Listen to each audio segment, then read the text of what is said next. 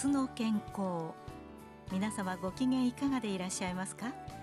この時間は人生100年時代のフレイル対策について8回シリーズで皆様の健康にお役に立つ情報をお送りいたします。この番組はイノベーションに情熱を人に思いやりを第一三共の提供 NPO 法人医師と団塊シニアの会の企画協力でお送りします。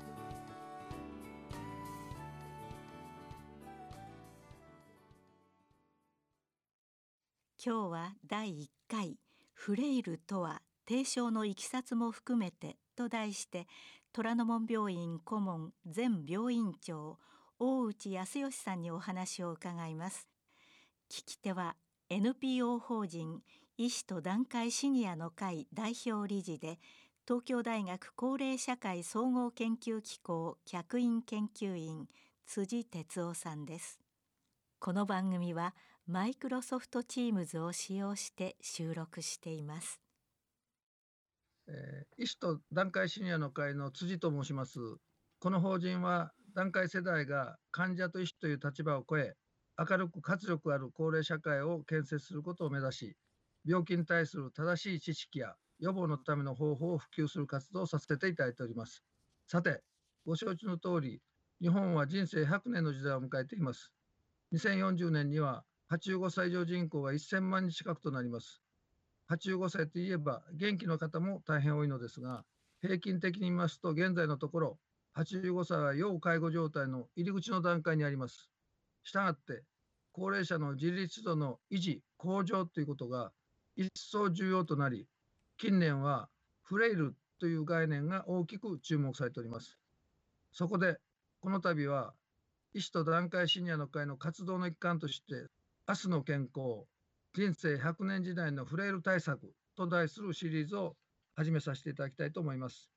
第1回目は、日本における老年医学の大権威であられるとともに、フレイルの概念を世に広められ、本会の重要メンバーでもある前虎ノ門病院院長大石先生からお話を伺いたいと思います。大石先生よろしくお願いいたします。お願いいたします。ではあの先生早速ですがフレイルとはどういう概念でしょうか？はいあのフレイルというのはあの英語のフレイルティという言葉から来た、まあ、日本語の造語なんですけれども、えっと、日本語ではまあ虚弱とかですね老衰といったように、まあ、だんだんあの加齢とともに、えー、全体のあの活力が低下してきて食欲もなくなって筋力が衰えてそれで歩けなくなって寝たきりになると、まあ、そういうあの過程を、えー、イメージすると理解しやすいと思いますが、まあ、実はですねそのこれまであの虚弱と呼ばれていた概念はまあ、一方通行で不可逆的に老い衰えるというそういうイメージがあったわけですが、まあ、実はそういった加齢に伴う全身の活力低下は、まあ、予防もできるしまた治療もできるんだと、まあ、そういうことをまず含めると。それからもう一つはあの虚弱というのはあの身体的な虚弱だけでなくてまあ、あの例えばうつとか認知機能低下といったような精神心理的なフレイル、虚弱もありますしまたあの貧困とかそれから一人暮らしとかって社会的な虚弱という、まあ、こういったあの、えー、多面性という、まあ、概念をもう一つ含める。でそういったことでこの、まあ、虚弱という言葉を使わずに、まあ、フレイルという言葉で、えー、そういった概念を象徴して使おうとこういったことから生まれてきた概念です。あのこのフレイルという概念は私は本当にですねあのもちろんあの病気は予防したい治りたいということなんですけどもそれとは別に先生おっしゃいますようにそのフレイルっていうものは進行する。これを本当にあのこれから非常に大きな問題だと思うんですが先生はあの老年学会理事長の時にこの、まあ、今おっしゃったフレイルの概念をま提唱された社会に提案された。その意義っていうものをお話しいただければと思います。はい、そうですね。あのまあ加齢とともにこうだんだんあの体が弱っていくというまあ過程を触れるというわけですけれども、あの先ほど申しましたように、これはあの不可逆的ではなくて、あのちゃんと元に戻れる可能性があるんだというそのしかるべき介入をすべきだというそういったことを唱えたことが一点。それからもう一点はですねあの国民の方々にそういったあのこのフレイルという概念を、まあ、予防ができるんだということで、まあ、国民のその予防意識を高めるということこの2つの意義があるように思います。はいやっぱりあの元に戻れる可能性があるという段階これみんな頑張ると思うんですよね。はいまあ、そういう意味では非常に大事な概念だと思うんですが、はいまあ、フレイルに関しましてはそのサルコペニアっていう概念がよく指摘されますがこのサルコペニアという概念についてお教えいただけるでしょうか？サル。コペニアは、まあ、日本語で言いますとあの加齢性の筋肉減少症ということを、まあ、言うわけですけども、まあ、あのサルコというのはあのラテン語であの筋肉ペニアというのは減少するという意味でまさに今申しましたように加齢性の筋肉減少症という概念です。でこのサルコペニアという、まあ、年を取ってだんだん筋肉量が減って筋力が弱ってくるということなんですけれども、まあ、これがあの身体的フレイルの中心的な概念で、まあ、これによって、まあ、歩けなくなる。それから、えー転びやすく、まあ、転倒をする。それからいろんな病気にかかりやすいと。いったような、まあ、フレイルが起こってくるということで、まあ、このサルコペニアがあそのフレイルの中心的な病態というふうに考えられます。はい、一番本当にあれですね。分かりやすいのはあの痩せてきて道歩いてて転ぶかもしれないとかですね,、そうですね。こういう状態だと思うんですが、それからだんだん食が細くなってですね。細くなるとですね、はい。はい。もう典型的なあの姿だということですね。それであの大きなポイントは先生今おっしゃいましたあの意義としておっしゃいました。フレイルは遅らせることはできると。つまり予防することはできるっていう、まあ、ここが大きなポイントだということなんですがどのような方法があるんでしょうか？そうですねあの大きく分けて、えーっと3つが挙げられます。で一つはあの、まあ、栄養摂取ということなんですけれどもあの先ほど申しましたようにあのサルコペニアの原因は、まあ、加齢によるものとそれから今まで言われてきたあの栄養摂取が減るそれから肺陽性ですねあの運動しないことによる、まあ、この3つの原因があるわけですけれどもあのほとんどの高齢の方はこの3つの状態がま混在した形というのが一般的だろうと思います。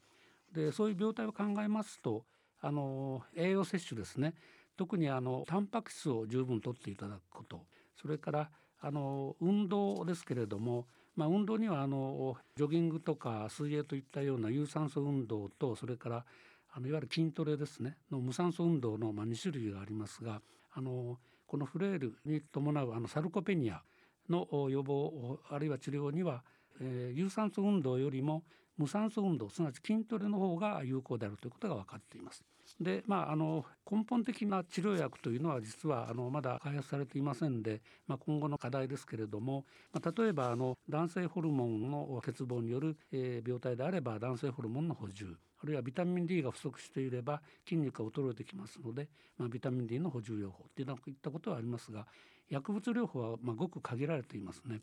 まあ、将来的にはあの再生医療というようなことになるのかもしれませんがあのまだ現実にはそういった治療法はないということです。でもう一つですね非常に大切なことがあってこれはあの社会との交流というのが実はフレイル予防に非常に大切だということが、まあ、あの東大のあの、えー高齢社会総合研究校の研究で分かってきました。えーまあ、あの家にこう引きこもって、まあ、社会との交流をしない人は非常にフレイルのリスクが高くなるということが分かっていまして、まあ、のどんどん外に出てで他の人とまあ会話をする。あるいはいろんな活動を一緒にする。あるいはボランティア活動でもあのいろんな文化的な活動でもいいんですけれども、まあ、そういったことを積極的に行うことが大変重要。で従いまして、まあ、まとめますとあの薬物療法は、まあ、今非常に限られているということで、まあ、これはあの今後の課題ですけれども現在ではあのタンパク質を十分とっていただく。それからできれば筋トレを十分行っていただく。そしてその外に出て、まあ、あのいろんな方と交流をするとこの3つが重要だと思います。はい、あのー今おっしゃったような意味では本当に我々の日常生活のいわば心構えっていうんでしょうかあの我々の努力で遅らせることができるということで大変あの我々勇気をいただいたという気がいたします。あの今お話になりましたあの東京大学高齢社会創造研究校これあの初代運営委員長大内先あ生いえいえ、はいあの研究が今始まっているところだと思うんですけれどもこれにつきましてはまだ間もないっていうこともあってその予防の効果っていうのはある程度あのデータとしては出てきてるんでしょうか？そうですねあのこれはまだあのこの先ほど言いましたあのフレイル予防で、まあ、あの筋力がああと良くなるといったようなあのそういったデータはもうどんどん出てきていると思います。でただあのこのフレイルという概念が、まあ、世の中に出てきて、まあ、それで例えばあの地域住民の健康度がどうなったかとかそれから医療費がどうなったかとかそれからあの、まあ、例えば介護認定率ですねこういったそのアウトカムがどうなるかといったデータはまだ出てきていません。これは今後の課題だと思っています。あのこのことはあの本当に私重要な本当にこの国のあの今後の非常に大きなあの政策課題になるんじゃないかと思っておりまして、まあ、この面で研究がさらに進んでですねあの大きな政策展開になることを、まあ、本当にあの私も心から望んでおります。まあ、そういうことでございますが、少しちょっと話題を変えまして、まあ、新型コロナ感染症の影響で、これ、大変な状況に今もあるわけですけども、あの高齢者が閉じこもりがちということで、高齢者のフレイルが進行しているではないかというようなことが言われ始めております。この点につきまして、先生、あのどのようなお考えをお持ちでしょうか？はいあのまあ、新型コロナ感染症ということであの、まあ、外出の自粛といったことがまあ叫ばれているわけですけれどもこのあの感染対策はあのこのフレイルの予防という観点から見ますとあの非常に具合が悪いわけですね。であの従いましてこの新型コロナの感染症の、まあ、状況でもやはりあのとにかく家の中でもいいから体を動かしていただくということが大変重要でありますしあの、まあ、スクワットとかダンベル体操といったようなあの簡単な筋トレで結構ですのでこれを家の中で1日30分行っていただくそれからあの食べていただくと特にタンパク質、まあ、この2つが非常に重要ですね。でそれからあの、まあ、感染対策を十分にした上でやはりあの、外出を、ある程度していただくということがあの大切だろうと思います。まあ、なかなかあの、感染対策とあのフレイル予防っていうのはあの矛盾するところが多いのでなかなかあの困難な場合もあるんですがそれからあのあとは友達とですね、まあ、電話ででもいいですからあのちゃんと1日1回あの話をしていただくと。でご家族の方は、まあ、そういった、えー、体を動かすそれから、えー、栄養摂取それからあの外出をする、まあ、こういったことを、まあ、支援していただければいいんじゃないかなというふうに思っています。これあのとても大事なお話で本当にあの結局、まあ、フレイル予防っていうことはこれから非常に重要なことになる中であのコロナはその、まあ、いわば先駆けとして我々に教えてくれてるっていうのを思うんですが、まあ、今の先生のお話やっぱりあのコミュニケーション社会との関わりっていうのはやっぱり高齢期ものすごい大事だっていうことを感じます。はい、ありがとうございます。はい、それであのー、今申しましたように本当にフレイル予防私はこれから重要な課題になると思いますので今回のこのシリーズも非常に大事なものでございます。でそういう中で大石先生にこのシリーズ企画をいただいておりますので今後さまざまなあの先生方のお話を伺いたいと思うんですがあの大石先生の方からまずこの医療従事者へのメッセージありましたらいただけますでしょうか？はいあのまあ、フレイルということでこの医療従事者あるいはあの介護とか福祉の事業に関わっておられる方々にはまあ、私たちが思っている以上のスピードでこの概念がま広まったということがありますが、まあ、それでもやはりあのこうあの、えー、と医療従事者の中でまだフレイルの概念をまよく理解されてない方もおられて、まあ、その、え方々にぜひこのフレイルということが大変あの重要であるということを、まあ、あの知っていただくということが大切かと思います。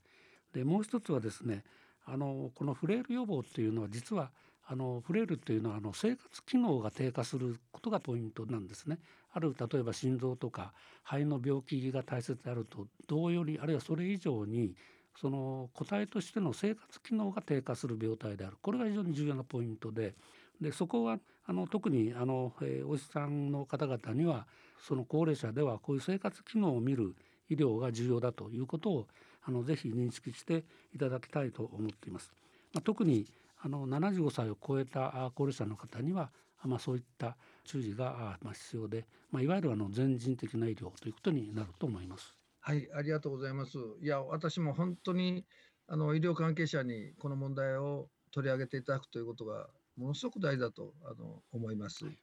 あの医療や介護の福祉の方々にはあの非常にこの概念あの早く広まったんですけれども実はあの国民の間ではまだ非常にあの認識が乏しいんですね。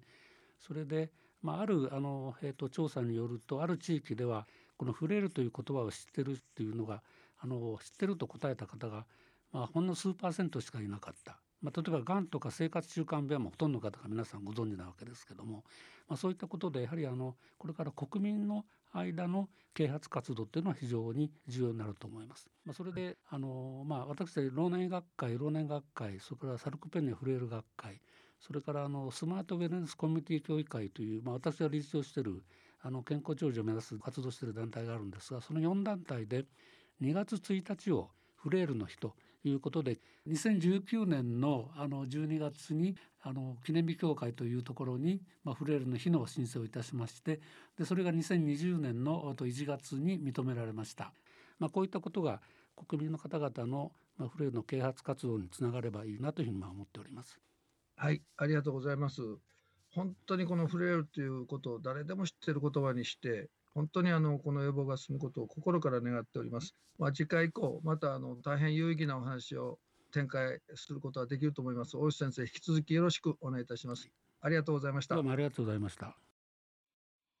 今日は第1回フレイルとは提唱のいきさつも含めてと題して虎ノ門病院顧問前病院長大内康義さんにお話を伺いました。聞き手は NPO 法人医師と団塊シニアの会代表理事で東京大学高齢社会総合研究機構客員研究員辻哲夫さんでした。この番組はマイクロソフトチームズを使用して収録しました。来週4月7日のこの時間は第2回フレイルとサルコペニア診断法を含むと題して「東京大学老年病学准教授小川澄人さんにお話しいただく予定です。その次の4月14日のこの時間は第3回フレイル予防の最前線栄養運動そして社会交流と題して東京大学高齢社会総合研究機構教授飯島克也さんにお話しいただく予定です4月21日のこの時間は第4回メタボ対策からフレイル対策へ栄養摂取の考え方と題して医薬基盤健康栄養研究所身体活動研究部長宮地元彦さんにお話しいただく予定です。